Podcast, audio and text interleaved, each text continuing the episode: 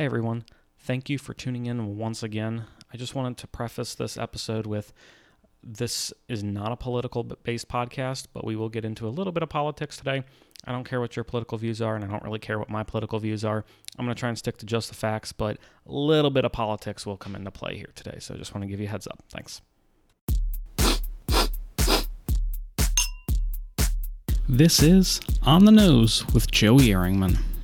Son, there's no wrong way to consume alcohol. Hello and welcome back to another episode of On the Nose with Joey Ehringman. I do not have a guest with me today. Uh, I'm going to be doing a little bit more of a current events topic, so I'm kind of pulling this together rapidly as I kind of did the research, and this this topic kind of recently came out. But first, I'm still going to do a whiskey of the week and I am treating myself to the Dalmore Cigar Malt. If any of you have heard of this whiskey, it is absolutely delightful. Very sweet on the nose. It gets a lot of honey, um, cinnamon, uh, vanilla stands out very strong. I get some red apple on that too. And I'll just say this expression is from the one and only Richard the Nose Paterson. And I know we've talked about him in a few previous episodes.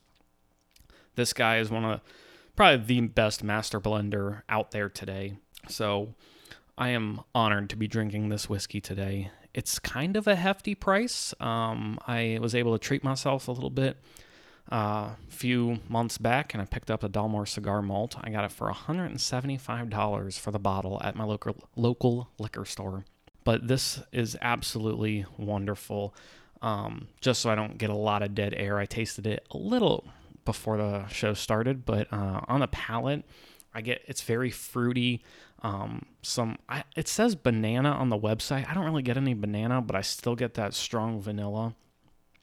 And then on the finish, there's uh, I get the dark chocolate, which they talk about on the website as well. Some spices. They talk about orange. I don't really get orange. So if you get orange, let me know um, but I don't get orange. And it's all in uh, the eyes of the beholder when it comes to whiskey drinking, I guess. But this is at 44% alcohol by volume and was aged in American white oak ex bourbon casks. Spent third, oh, I'm sorry, 30 year old Matusalem Oloroso sherry. I think that's how you say that.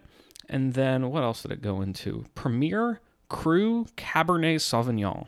So I apologize if I butchered any of those words, but um, that's what this was aged in.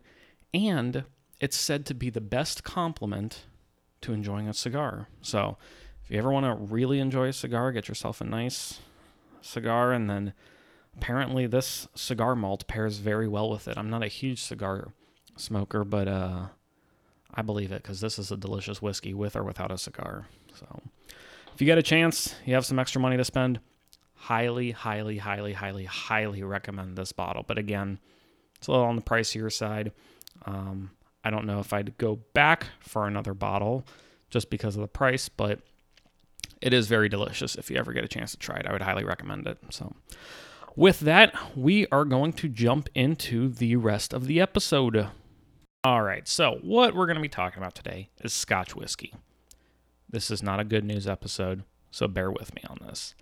I don't know if anybody's heard about this already, but on October 2nd, the United States government announced that it would be imposing a 25% tariff on all single malt, single malt Scotch whiskies, and this includes whiskey from Northern Ireland, liqueurs, and cordials, and this will go into effect on October 18th, 2019. So, what does this mean? Scotch whiskey was already kind of a pricey whiskey to begin with. I mean, like Scotch is a well known type of whiskey, it's a very popular one, so it's already got kind of a price increase on it. We are going from a 0% tariff over the last 25, 30 years, however long. We're going from a 0% tariff to a 25% tariff. So on October 18th, all single malt Scotch whiskey is going to be 25% more when you go to the supermarket to pick some up. That sucks, especially since Bushmills resides right in the northern tip of Ireland, so it's going to be affected as well. And if you've ever listened to this podcast, you know that Bushmills is my favorite whiskey. even though it's Irish, it's still being affected by it because it is not part of the uh, Republic of Irish, Ireland, Republic of Ireland. There we go. So this is very frustrating for me.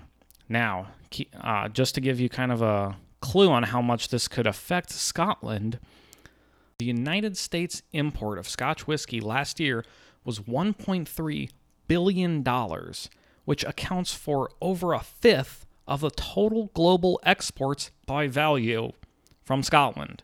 Okay? And that was from Forbes.com. So this is going to be a huge hit on Irish, I'm sorry, on Scotch. Huge hit on Scotch. Now I'm going to let that settle in for a second. My first question was how the heck did this all get started? So I did a little research. I thought this was a retaliatory tax on the EU imposing tariff on um, bourbon last year in 2018. Not the case. Apparently, this is all over some freaking planes. The United States government got pissed off that the EU was providing subsidies or subsidies to uh, Boeing and Airbus uh, for creating the A380 and A350, I believe is what it was. They complained to the World Trade Organization. World Trade Organization started their investigation. This whole thing is going on their whatever, their court battles or whatever it is. But that wasn't moving along fast enough. So, as a retaliatory tax for the planes, Trump said, you know what? 25% tariff on Scotch whiskey, single malt whiskey. That's going to be a huge hit to you guys, and it's being imposed on October 18th.